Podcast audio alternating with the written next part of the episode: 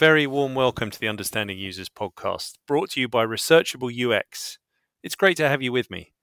I'm your host, Mike Green. I'm a freelance user research lead and digital consultant based in the U K. Over the coming weeks, I'm going to be chatting to various digital experts who I've had the pleasure of working with in recent years. They're from various disciplines, including user research, U X design, development, and product management. And there'll even be a digital business owner or two. I'll be talking to them about how they came to be in their current roles, what they've learned along the way, and what advice they may have for others getting into the field. These are intended to be relaxed, informal chats with professionals who are keen to share their experiences. So sit back and enjoy. This is the final of a three-part episode of Understanding Users, in which I chat with the keynote speakers at the fully remote twenty twenty-two U C D Gathering Conference. Errol Fox is a senior designer at Simply Secure and a PhD researcher at Newcastle University. Errol tells me about their career to date, the way they work, and outlines their keynote address at the U C D Gathering, which is entitled Centering Human Rights and Trauma in Design.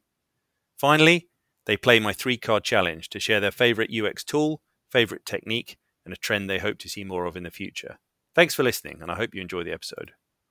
So this time I'm talking to Errol Fox, who's another one of the keynote speakers at the U C D Gathering uh, event. Great to have you on the show, Errol. Hi, nice to meet you too. Could you kick off by telling us a little bit about yourself, Errol, and the work you do and what you're up to at the moment? I didn't study design. I find that, I, I think that it's quite interesting. Um, I think maybe it's more common nowadays that people don't study design in, in some capacity, that people are coming to design from a different different perspectives, but I, I did fine art in university. I did fine art for a, a long time, but I made weird art with computers. So I guess it lent itself towards design a little bit more than, say, uh, when I was a sculptor or when I was doing um, illustration. Um, after I decided that being an artist was not going to sustain my ability to live particularly well, I decided to move into design. I've always had an interest in um, solving problems and, and using computers and the internet generally. I went into a number of different uh, internships uh, of all different types uh, before I landed my first uh, quote unquote proper job, uh, which was at a dot-com insurance website, a fairly well-known one. Um, And yeah, I really learned uh, a lot of how to be a designer on the job, as it were. So, um, and, you know, self-taught. Um, but self-taught back when there weren't as many like YouTube playlists of how to do different design related things, you know. So it was uh, a lot of maybe uh, like training from different um, software vendors and things like that that I, I did. Um, I kind of had a bit of a... a career crisis at, at one point. I, I had a lot of um, personal circumstances that were quite complicated around twenty fourteen and twenty fifteen. My my dad got um, really sick. He, he got uh, cancer, and I had to move back home to do a caring role. And um, I had started a master's in graphic communication a couple of years before then and had to pause um, for a lot of these complicated life circumstances. And I was doing a full-time lead design role while I was caring for my dad and my mum, who is um, has been uh, chronically ill for a really long time. Uh, so I suddenly sort of found myself as a lead designer with two dependents, two parent dependents. Um, and yeah, I had a bit of a career crisis after um, my uh, dad passed away, and I was thinking about the kind of design that I did. I was thinking, I'm selling stuff to people, you know, I'm selling stuff sometimes that I don't necessarily believe in. I know that part of a designer's job is to find the good reasons why somebody would want something. Like there, things won't exist unless, you know, there is a purpose for things, and it's all about solving problems. But I really wanted um, my design to do good in, in a very kind of clear and, and um, obvious way for me. Uh, so I, after my dad passed away, I finished my master's and I did a, a project that was really centered around how to improve the user experience of terminal care.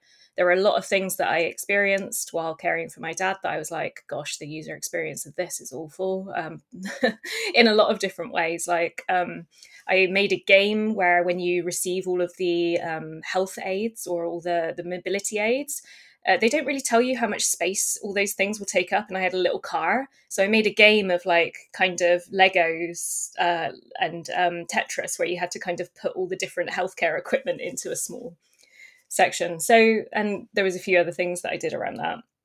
And um, so after I made, you know, had that life experience, and I've always been interested and involved in community work. So as I was working in design, I have volunteered for lots and lots of different initiatives, from like environmental initiatives to local councils to asylum seeking, uh, refugee groups, um, homework clubs for kids that have recently um, come into the country and things like that. And I really wanted to combine those things, you know, my volunteer um, uh, interests and, and my design skills. And I happened to find a job going at Ushahidi. Ushahidi is a Kenyan uh, tech company or a tech N G O um, that was created in two thousand seven when the Kenyan elections, the first democratic elections, were happening. And they had a, a technology tool, a platform, where it was helping people to tell the stories of what was happening around Kenya when people were being stopped voting, uh, you know, so actively being forced to vote a certain way or actively being suppressed in violent ways. Um, and I joined Ushahidi as uh, one of the two designers on the team. So we really shared a lead role there for a few years. And I got to work on, frankly, like amazing projects, you know, projects that I think a lot of designers would, you know, really adore to work on, because they're, they're super tricky, super involved, super complex problems that really do help um, people out, uh, like problems about Uh, speaking truth to power and democracy and peace and values education for countries. And uh, now I um, uh, work at Simply Secure.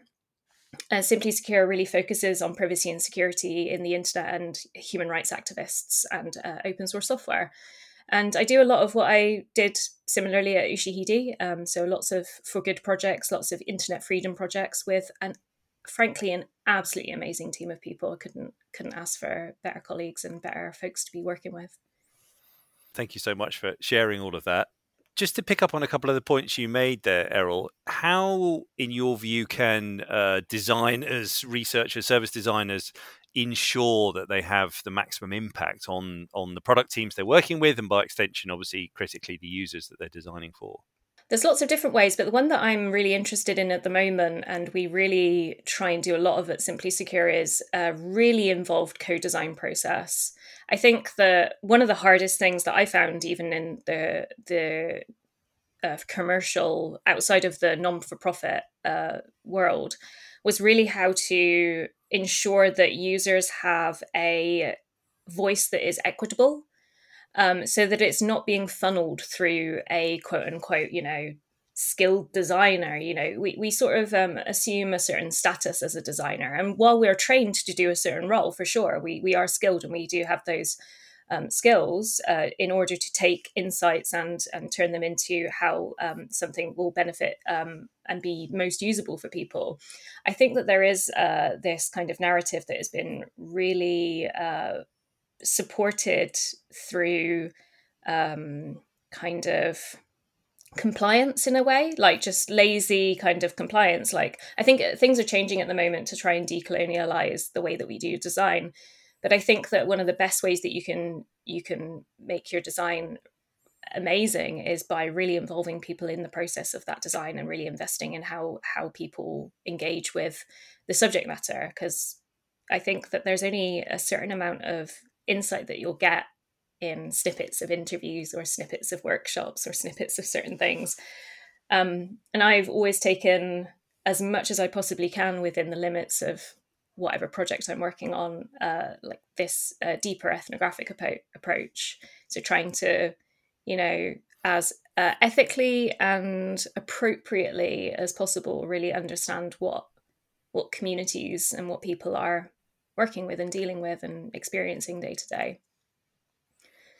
So if you could summarize in a in a sentence, one sentence for each one, what you love about what you do, Errol, and equally what frustrates you. Okay. What I love about what I do is I am constantly learning. There's constantly new things that I am uh, able to learn about, experience and understand. And it's not necessarily from a design, always a design perspective. It's sometimes from a human, that human perspective, like what it's like to have this problem in this location, or what is it like for that person doing that activity? Um, and I think that's really rich and really interesting for me. Um, what frustrates me at the moment, working primarily in internet freedom and, and grant-funded work or uh, um, N G O work, is there's a real tricky thing with grant-funded work and N G O work where the funding assumes an outcome already. A lot of funding already assumes an outcome. It says build a X for X, as opposed to discover what these people for this problem need and then uh, tell us kind of what the best solution is. Some of it is changing towards that, but not enough. And I think that's endlessly frustrating, to try and bend the rules of um, grants uh, for, for technology and design projects. Thinking now about the U C D Gathering event that you're going to be speaking at, tell me a little bit about your talk. Uh, what it's about and, and what you hope people will take from it.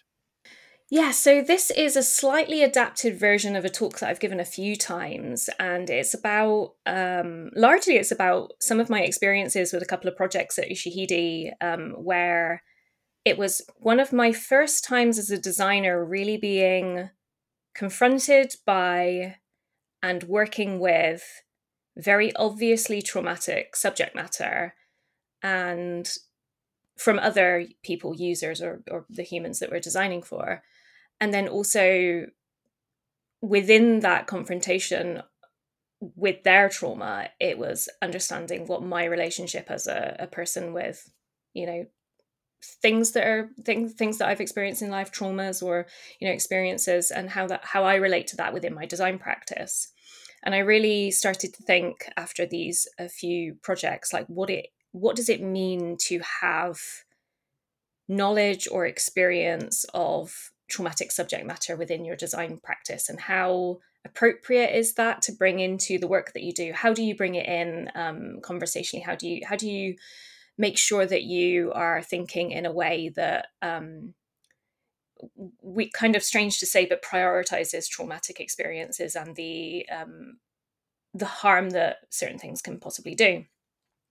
So I I tell a couple of stories within the um, within the talk. Uh, the primary one is uh, around a project that was very centered around peace and values education in Kenya and Rwanda, particularly around um, sorry content warnings uh, for quite a lot of um, sensitive subjects uh, from now on, and quite difficult words, but. Um, Pro- project it was a project around like what what does it look like in communities after a genocide, a tribal and ethnic kind of um related uh, conflict, um and what do people do, and how do people do the reconciliation and, and the education work, but also how does technology in some way get designed, and how does it support people doing that work?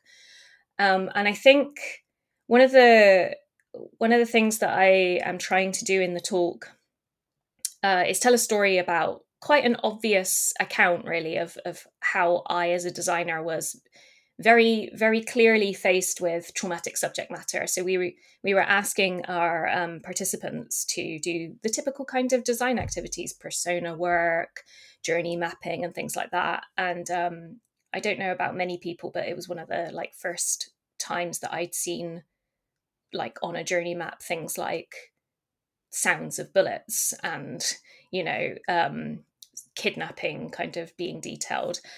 And it kind of made me think, wow, you know, there are people out there with varied experiences of, of trauma.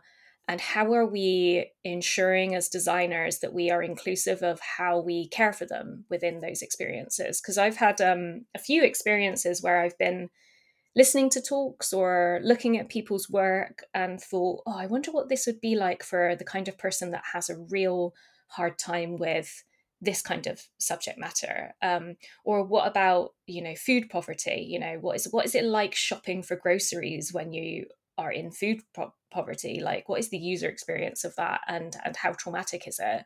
Do we really consider how we like design that kind of experience for the people that are most vulnerable. What is it like for, you know, somebody that is, um, you know, under real, maybe like has a real traumatic experience with uh, a social interaction, and what does social media do around those kinds of things, and how do we design those experiences? So largely the talk is about those stories, the presentation of those really obvious um, traumatic subject matters. And then it really tries to open up the possibility of, you have very likely, no matter how much design you've done in your career, design something for somebody that will find that subject matter traumatic in some way. And how how would you think about that? So in, you know, financial services, how have you thought about people in financial poverty, in, you know, any kind of um, design related, you know, uh, space? How are we thinking about the people that could be potentially harmed the most, and how are we making space for them? Um, and it also, to some extent, tries to open up a process that I started doing after the two projects, which was really trying to understand like where my relationship with the subject matter comes from. Does it come from a place of personal trauma? Does it come from a place of having experiences like that? How uh, much or how little uh, do I want to bring that into the the conversation? How is that um, best served within the team that I'm in? Or is it is it something that I'm not yet ready to bring into a team? What, if you were to summarize, again, let's say a sentence, what you hope attendees at, at, at your talk will take away from it in terms of kind of techniques or insights? The the very kind of simple technique is to do the activities yourself that you are requesting people do. I, I think that one of the things that we don't do enough of as designers is, uh, I think it's called dog fooding in some some um, uh, areas, maybe software development, but we don't um, we don't often ask ourselves to do the activities that we request of uh, users, of humans that we want to design for, um, and really consider it from a lot of different uh, perspectives. And we don't ask our colleagues to do it as well. Like, you know, I think that one of the things that I really enjoyed, enjoyed is a weird word, but um, found enlightening was really strongly requesting that the people involved in this um, peace building work do all of the activities that we were going to be asking these these people to do, and understanding what it was like to revisit that content or revisit content that was similar.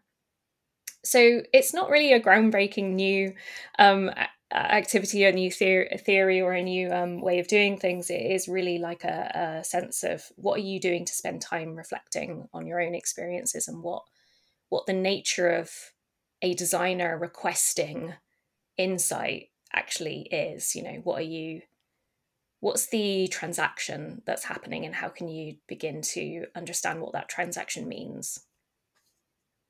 Fascinating stuff. Look forward to it.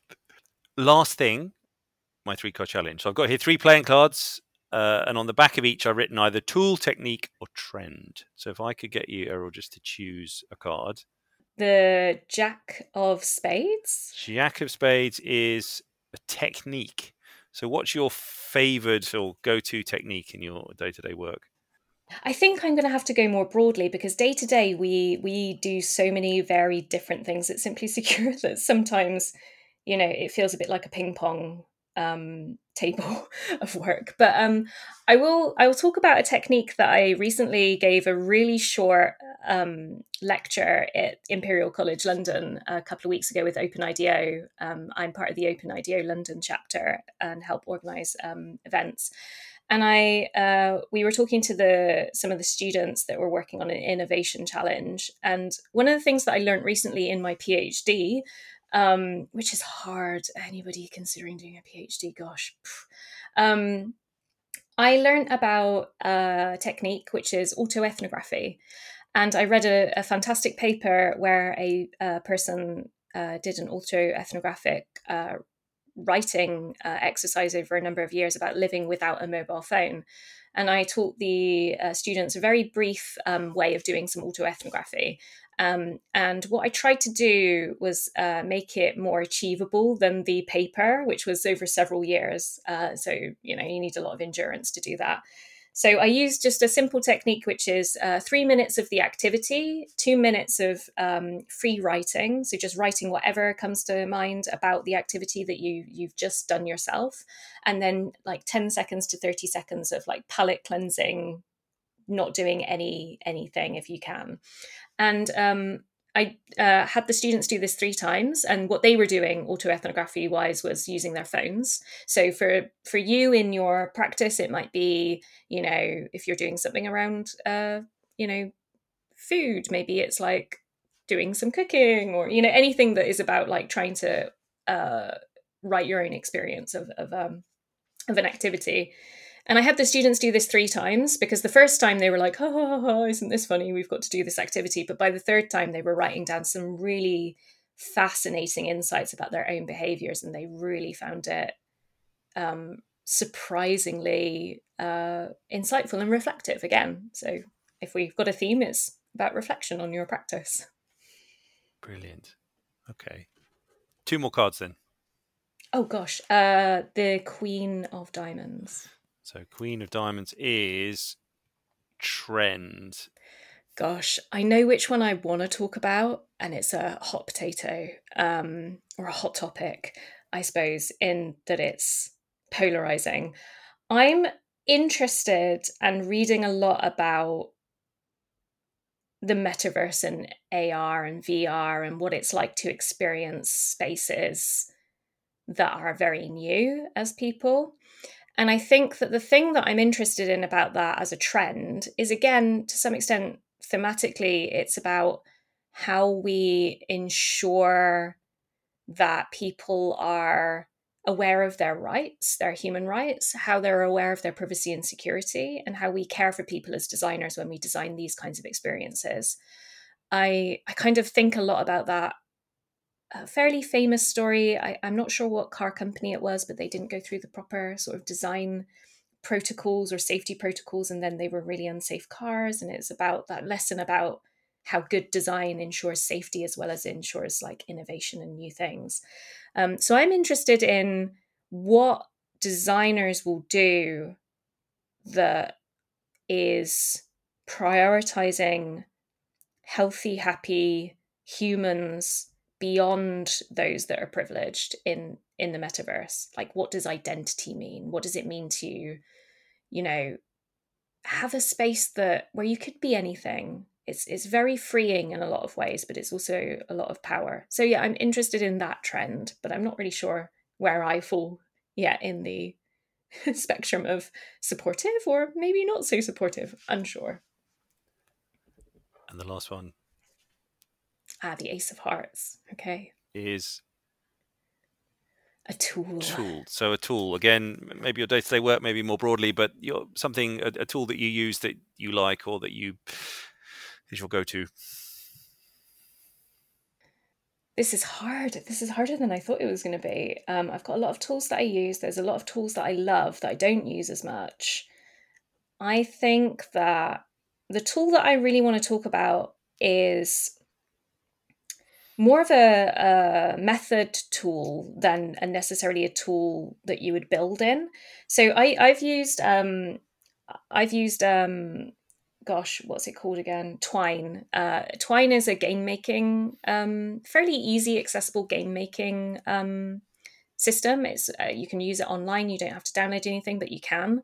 Uh, it's open source, which I love. You know, I'm a big open source nerd. Um, And we recently made a very simple game for developers to understand what design user testing and usability testing is. So we were like, well, how can we kind of help developers like really engage with this subject matter rather than, you know, wagging a finger at you should do user testing, developers. Um, so we were like, let's try and make a game, something interactive and kind of fun. And we did. And I think, you know, uh, experiences that are kind of educational yet interactive in this kind of game space is is really fun. So I would really encourage designers to play around with uh, game making tools like maybe Unity or maybe Twine or maybe some of the more like uh, um, uh, creative kind of coding uh, spaces and have a play. Errol, you've given us lots of really great insight to ponder there. So just to wrap up, to say thank you very much for taking the time to chat and uh, very much looking forward to hearing your talk. Thanks for listening to the Understanding Users podcast. If you enjoyed what you heard, do please like or comment wherever you're listening, and feel free to share it more widely. And feel free, of course, to drop me a line with any feedback via LinkedIn or on my website, researchable dot U K. Links are in the show notes. Join me next time when I'll be speaking to some of the attendees at U C D Gathering twenty twenty-two about their reflections on what they've seen and heard and learnt at the conference. Until then, stay safe and stay user-centred.